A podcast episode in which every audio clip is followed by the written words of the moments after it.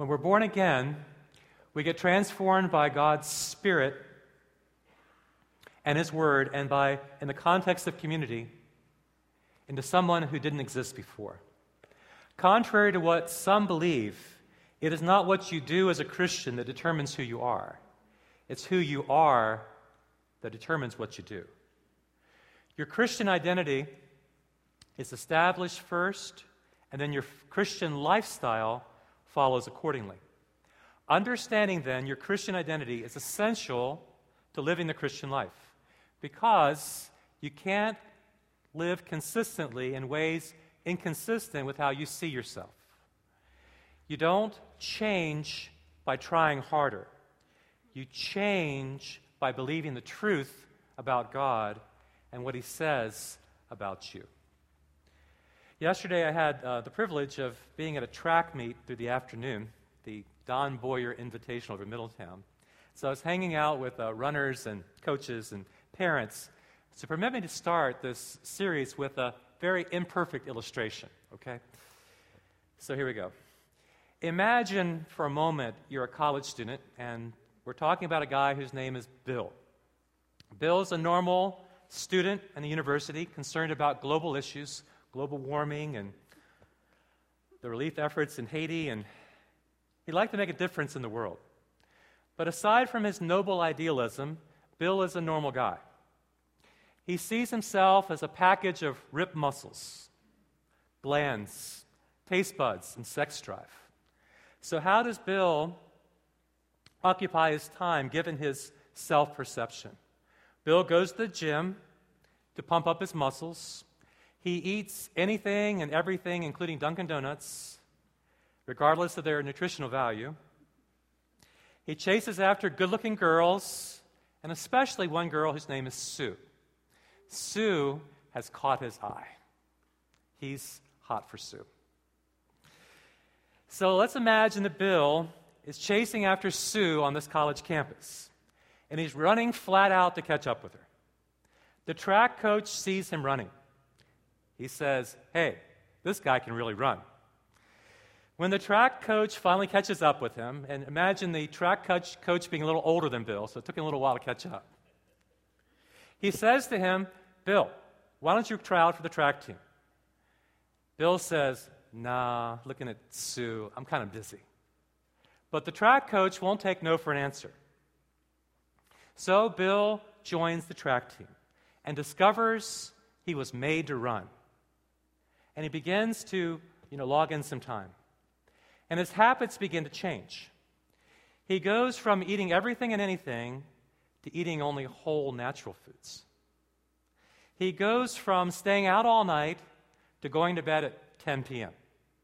And he goes from reading every magazine on the shelf to reading Runner's World.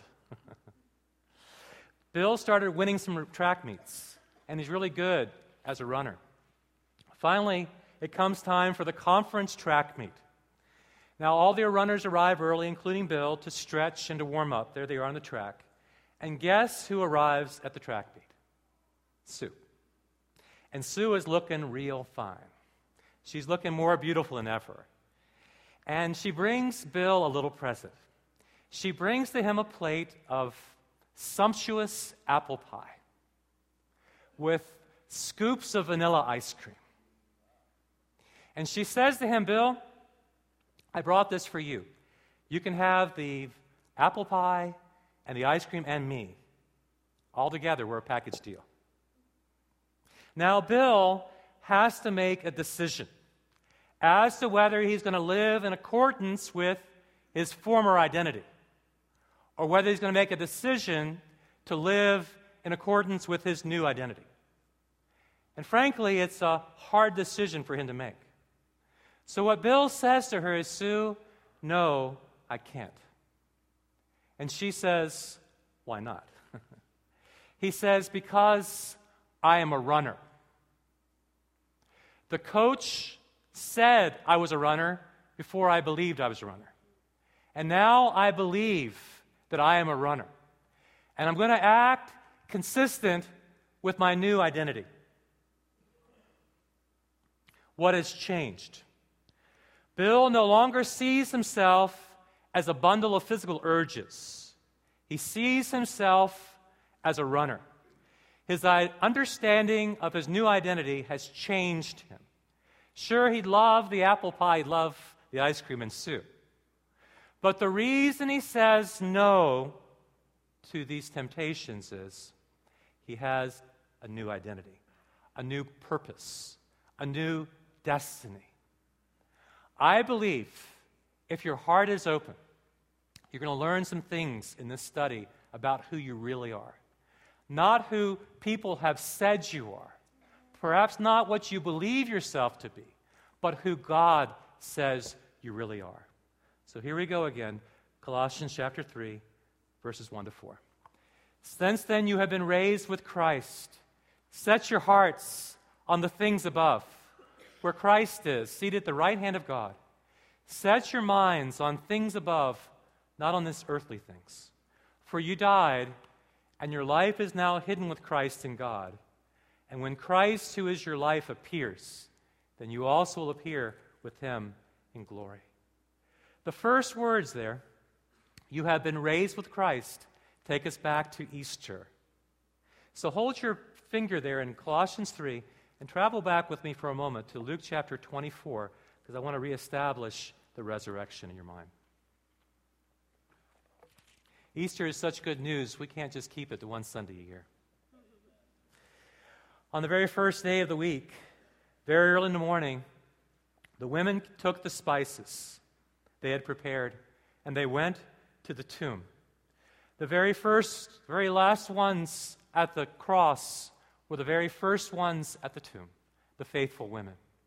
They had seen how the men had wrapped his body, and now they wanted to do it the right way. So they'd come early in that morning to um, apply the spices to his body, to grieve over the loss. And they wondered when they were traveling, how will we roll away the stone? The guards were stationed there at the tomb, and they wondered if the guards would grant permission for the disciples to roll, roll away the stone. But when they arrived, they realized the stone had been rolled away. God had done a miracle, both in rolling away the stone and raising forth his son.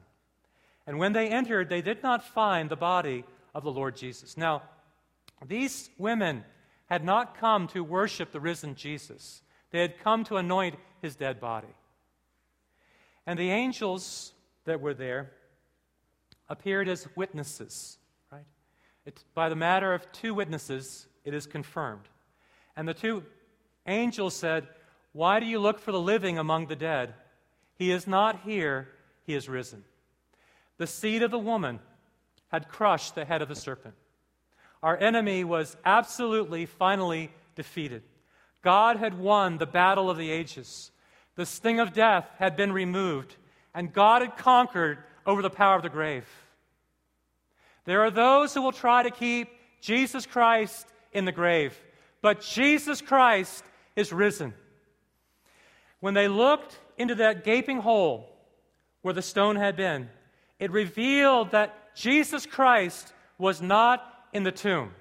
He was buried on Friday afternoon. But when the stone was rolled away, it revealed the tomb was empty.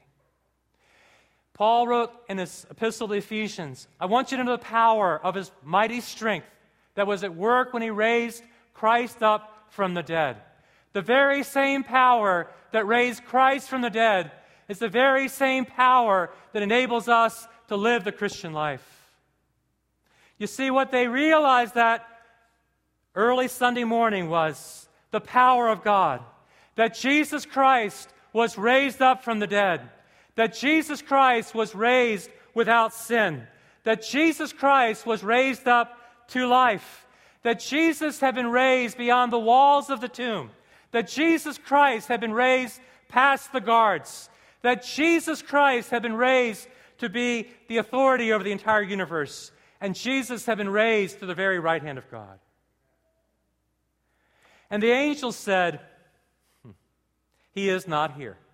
That's what we say when someone comes and someone isn't home. He is not here. That's what we say when someone calls and they aren't home. He is not here. And that's what the angel said to the women that day. He is not here. He is risen. And then he brought them to remember these words Remember what he said to you, verse 7 The Son of Man must be delivered into the hands of sinful men. You see, when they spoke about Jesus being delivered over, Jesus was delivered over, first of all, into the hands of the guards. And then he was delivered over into the hands of the religious authorities. And then he was delivered over into the custody of Pilate. And eventually he was delivered over to the, to the soldiers who crucified him. The reason why he was delivered over was that Jesus Christ is the deliverer. That Jesus first must be delivered over before he could deliver. And Jesus Christ is the deliverer who can deliver you from sin. And then they remembered his words that he must be delivered and crucified and raised on the third day. And the very first skeptics there were were the, his own disciples. And when they heard the words of these women, now bear in mind, no woman could testify in court. And women were testifying to the resurrection of Jesus Christ. They did not believe his words. They did not believe their words that day. It seemed like nonsense to them. And to some of us, it still seems like nonsense that Christ was raised from the dead. But these people, those who had witnessed his resurrection, later would give their entire lives to travel the globe to testify that Jesus was crucified buried, and raised again. They would preach this na- message to the nations. So, what happened between the moment when they did not believe to when they believe? They had a personal encounter, experience with Jesus Christ. Peter did not believe. He believed his life was all washed up. He believed that all hope was gone, that Jesus was crucified and God was dead. But God was alive, and God appeared to Peter who had fallen and failed and said, Peter, do you love me? And Peter said, Yes, Lord, I love you. And Peter was restored. And the one who had fallen the farthest, Peter, was restored to become the leader of the church. God poured his grace into that man's life that he became changed and transformed, so that Peter declared on the day of Pentecost, Men of Israel, I declare this to you this very Jesus who did these miracles and signs and wonders, who was delivered over to death, he is raised up from the dead. Peter got to declare that message. And so, they believe that Christ was raised up from the dead. Now, applying this to the church, to us, Paul, writing in Colossians chapter 3, verse 1, says, Since then you have been raised with Christ. Your position is you have been raised with Christ to the newness of life. You are not the same. If any man is in Christ, he is a new creation. The old has passed away. Behold, all things have become new. If you have your Bible open to Colossians, follow with me just for a moment as I begin to talk to you about who God says you are. Colossians chapter 1 and verse number 13. For God has rescued you from the dominion of darkness, the greatest rescue operation of all time. Greater than the rescue operation in Haiti, where them were helpless and hopeless, and people came from all over the world to those trapped in houses to deliver them. God Himself has rescued you from the dominion of darkness and transformed, transferred you into the kingdom of his Son. Your identity is you have been rescued and you have been transferred into God's kingdom. Verse 14 In whom we have redemption. Your identity is that you are redeemed by the precious blood of the Lamb, that the purchase price has been paid and it is finished. To be redeemed is to be purchased out of slavery, and sin has lost it's enslaving power in your life. You are no longer a slave to sin. You are alive in Jesus Christ because the redemption price has been paid. In whom there is forgiveness of sins. Your sins have been forgiven, they have been blotted out. Your sins have been atoned for. Your guilt has been washed away. Your shame has been removed. You have received forgiveness in the name of Jesus Christ. And we're only beginning to talk about your identity of who you are in Christ. In chapter 2 and verse 6, it begins to talk about the fact that you are rooted in Him. That is to say, your life is anchored in Christ. Even as the roots of a tree would go down and anchor that tree, so your life is anchored in Him, rooted in Him. And you are being built upon Him. The foundation of your life is strong. And your life is being built upon that good foundation. And when he comes to chapter 3 and verse 1, he announces that you have been raised with Christ. He says that since you've been raised with Christ, set your hearts on the things above.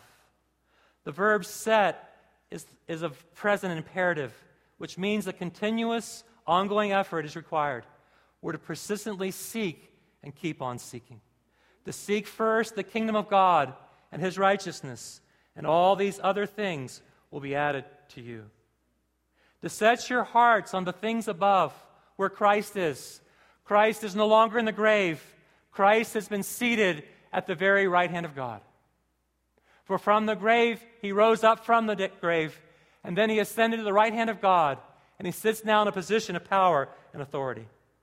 We're called to continue and to seek after him, where Christ is at the right hand of God. You see, there's something that God has put upon my heart. And I know, I think it's very close to his heart. Because as I travel down to the Waverly community, I see there are kids whose family situations are very broken. Many of them go to school, the Waverly School, and they come home, and sometimes no one's home. Sometimes they try to go back to the school, and the teachers have to send them home. Sometimes their parents are working long hours. Sometimes there's divorce and brokenness. And there's a little playground down there at Waverly. And the, the playground is also broken. And it's in my heart to take a broken down playground and turn it into a beautiful playground. The kids who come from broken lives can hear the good news of Jesus Christ. You see, already some of our kids are working in the Waverly School in the afternoons. And we have teachers who are in that school. And my dream would be that there would be a community center, a place where people can come and find love. Where those who are hopeless can find the hope and the love of Jesus Christ. You say, Pastor where did this come from?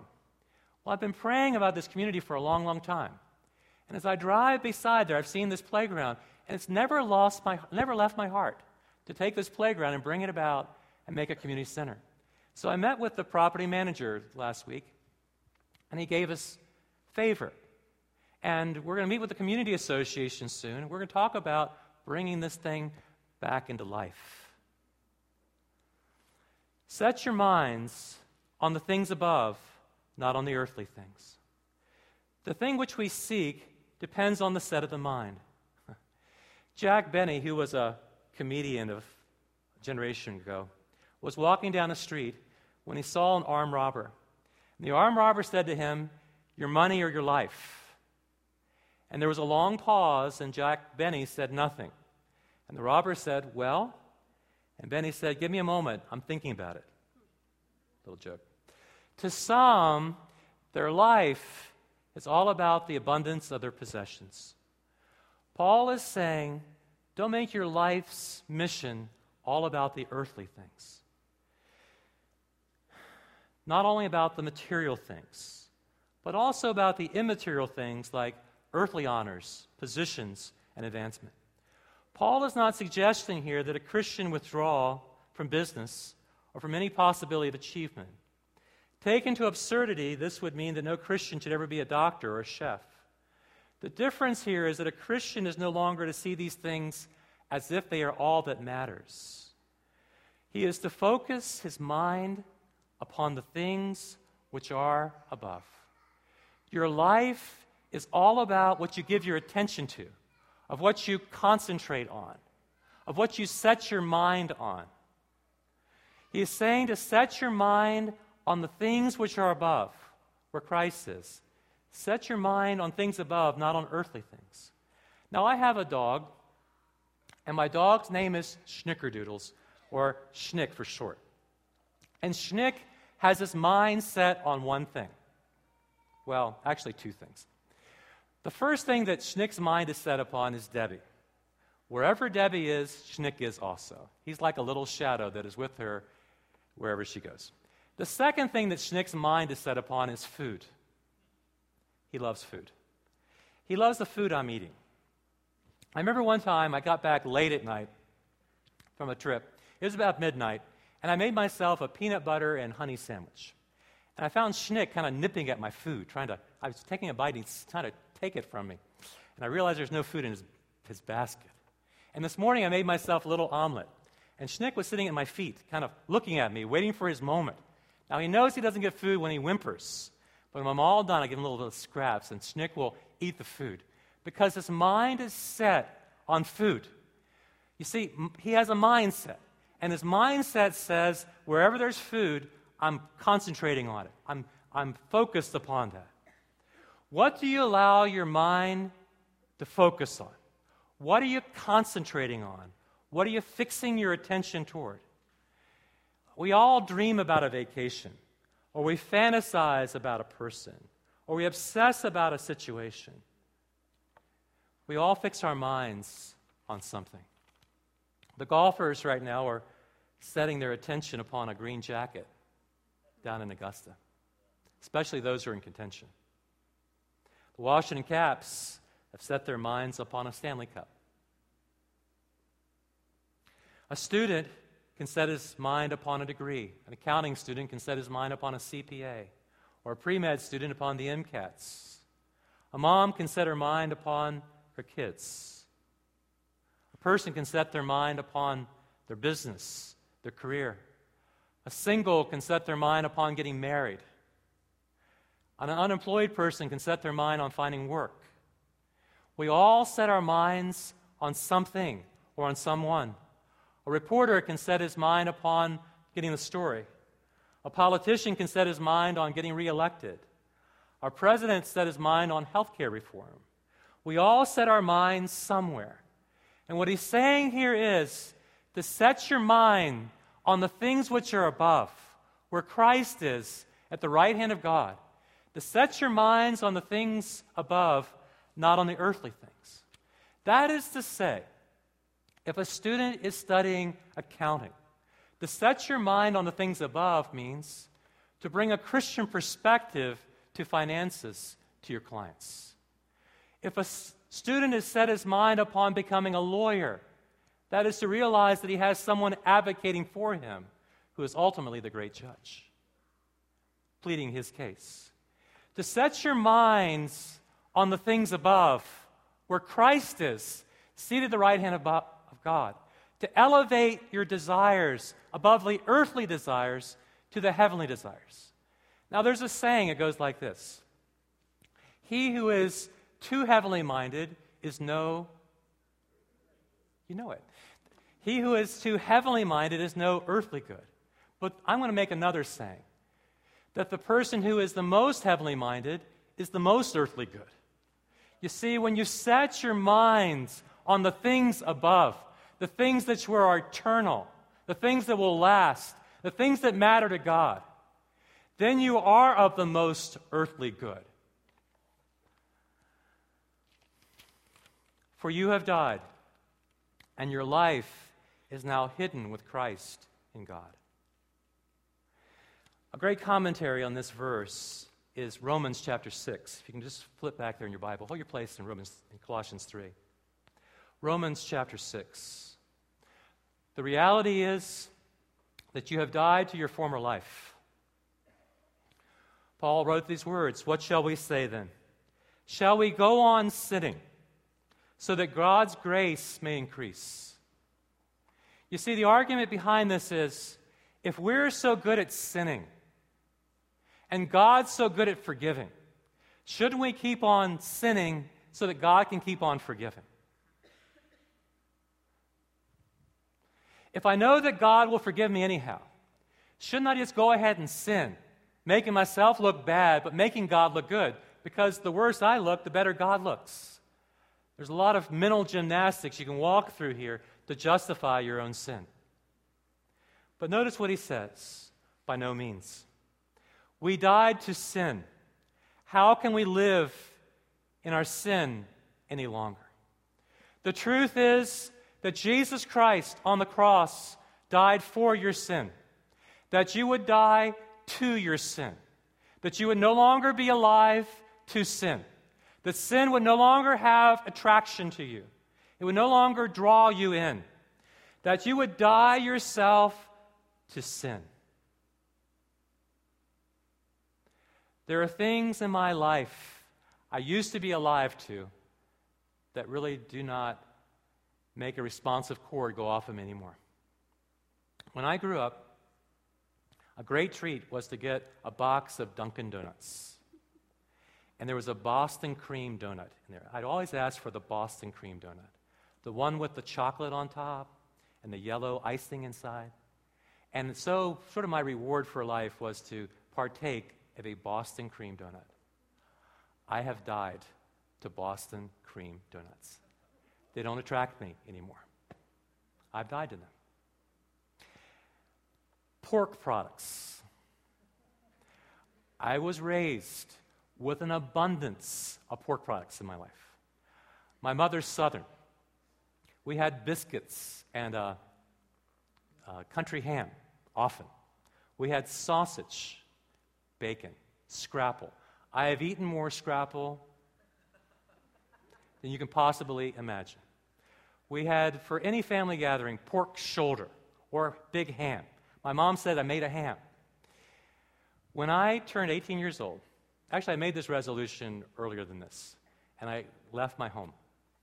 I resolved that I would die to pork products.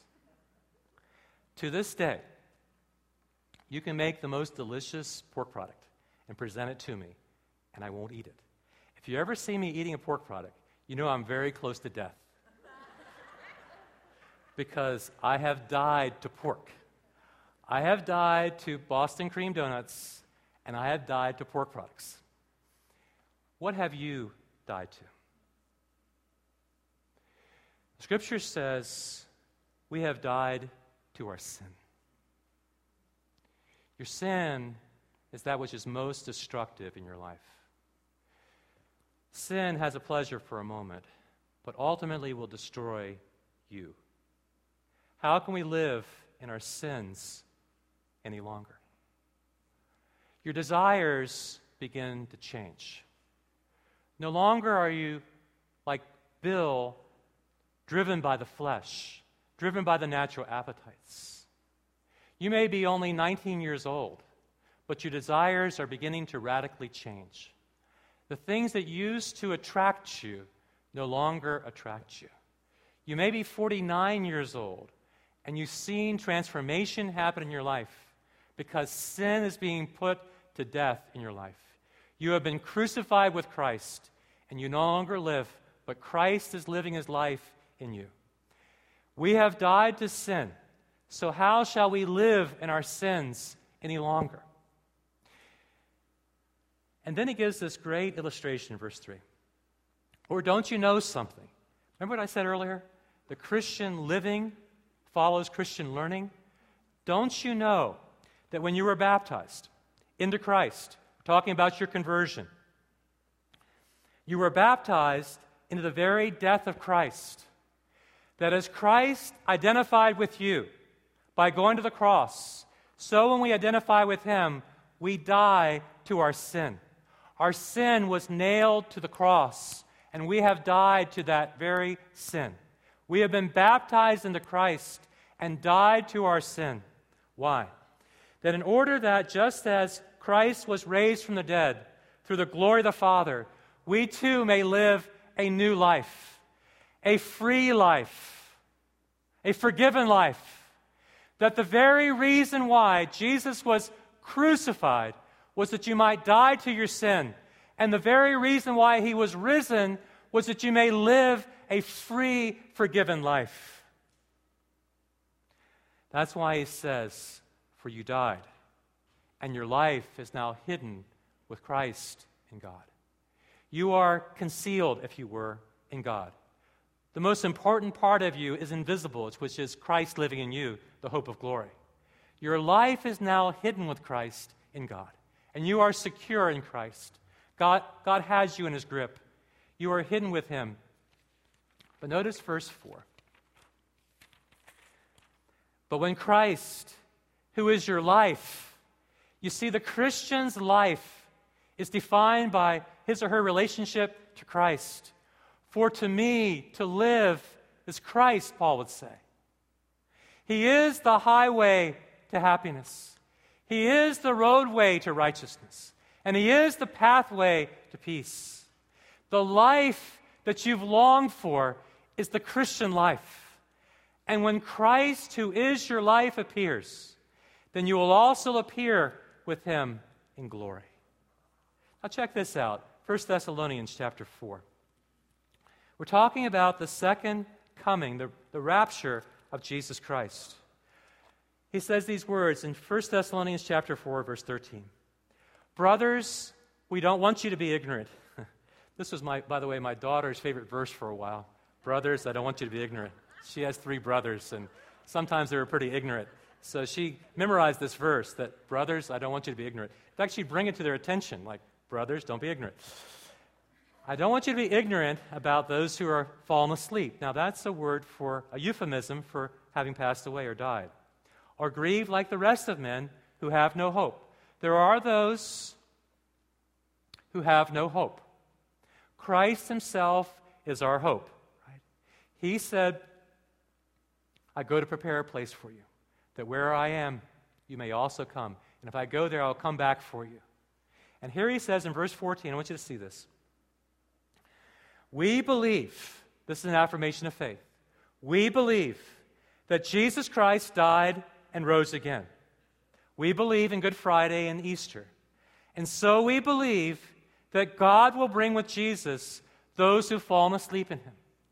You see, the moment a person falls asleep in Jesus, they go immediately into the presence of Jesus. For to be absent from the body is to be present with the Lord.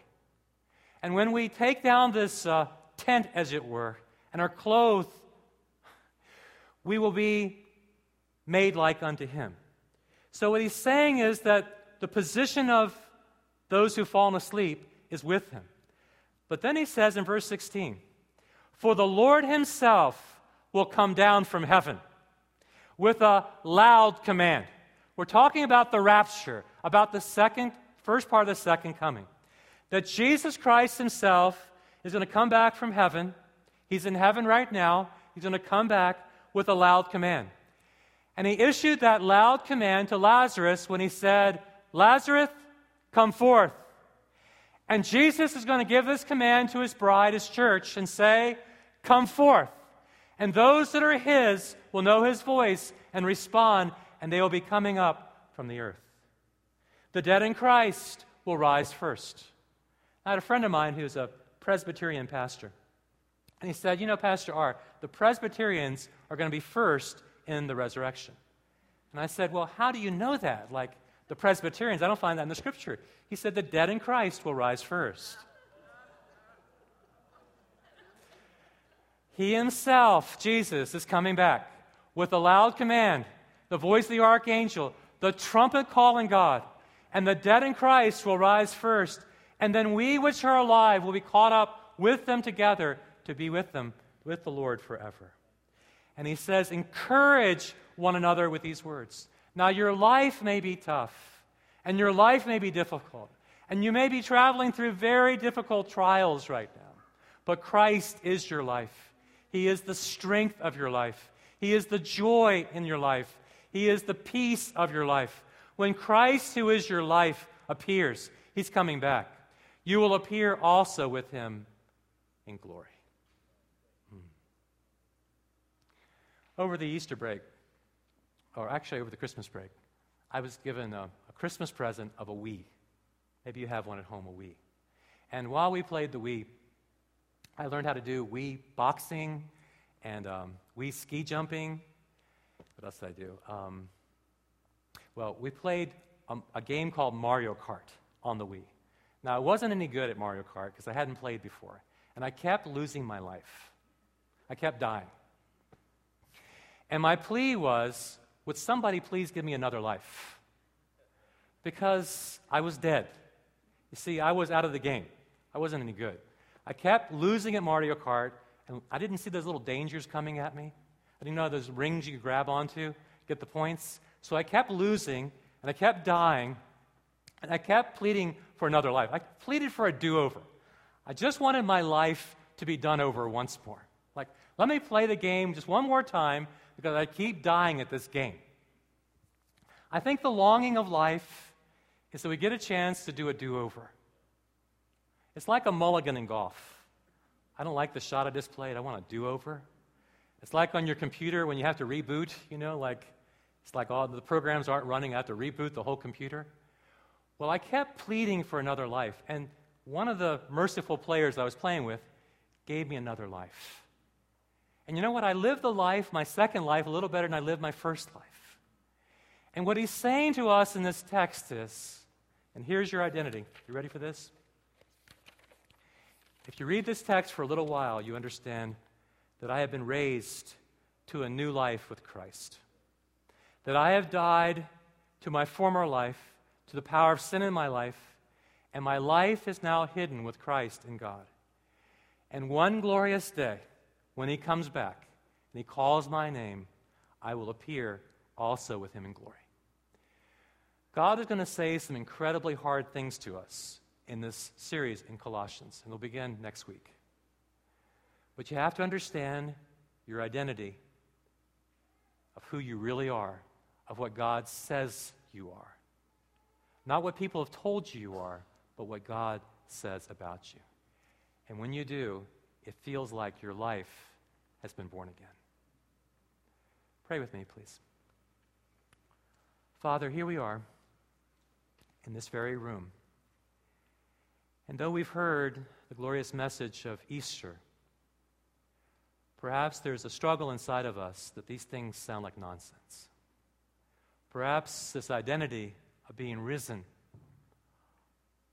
of having died to our sin, of appearing with you forever in glory, may seem to us like nonsense. Father, by the working of your Holy Spirit, would your life flow into our life? Would your mind flow into our minds? We, could we begin to think differently about ourselves? Could we form this new identity of who we really are in Christ? May our desires begin to change, change consistent to your heart and your desire. We realize we can be as close to you as we choose to be. And Father, here in this room, we decide to live our lives close to you. May the very mind of Christ our Savior live in us. Transform us, Lord. Conform us to your very likeness. And for those who are still undecided, we just pray, Lord Jesus, we just open our hearts to you. We ask you to come into our lives and fill our minds and our hearts and forgive us and set us free. Father, may, may this journey be a good journey. May we grab hold of this eternal life that you have promised to us and the abundant life that you've given to us. Father, help us to hear and receive this song, feeling like this song has been written for us. We pray in the name of Jesus.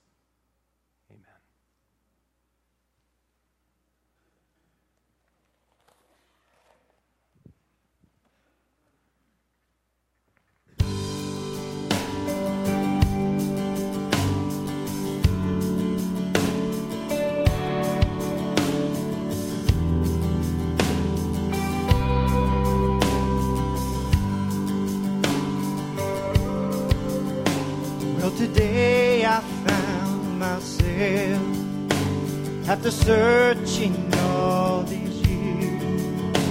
And the man that I saw wasn't at all who I thought he'd be. I was lost when you found me, and I was broken beyond repair. Then you came along,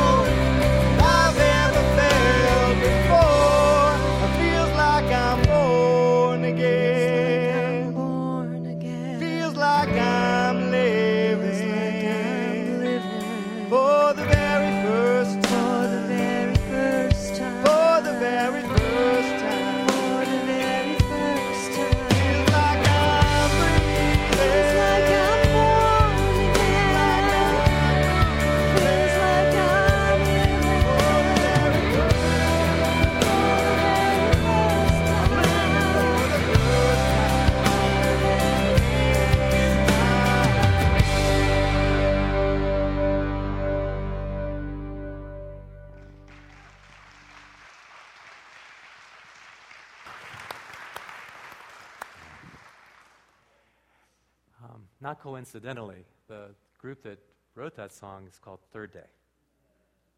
And on the third day, they understood the resurrection and the new life we have in Christ. For those of you who would like to, in just a moment, Jim Peterson and Lois and Pastor Mike are going to be leading a time of prayer to my right. Lois is facing surgery tomorrow. Uh, she has um, um, three things going on in her back requiring neurosurgery. And so she has um, Uh, surgery with Dr. Yalamanchili, and tomorrow we'll have surgery. So for those of you who'd like to pray, you can just join Jim and Lois and Pastor Mike for a time of prayer.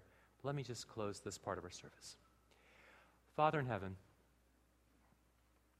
how we thank you for the new life we have in Christ.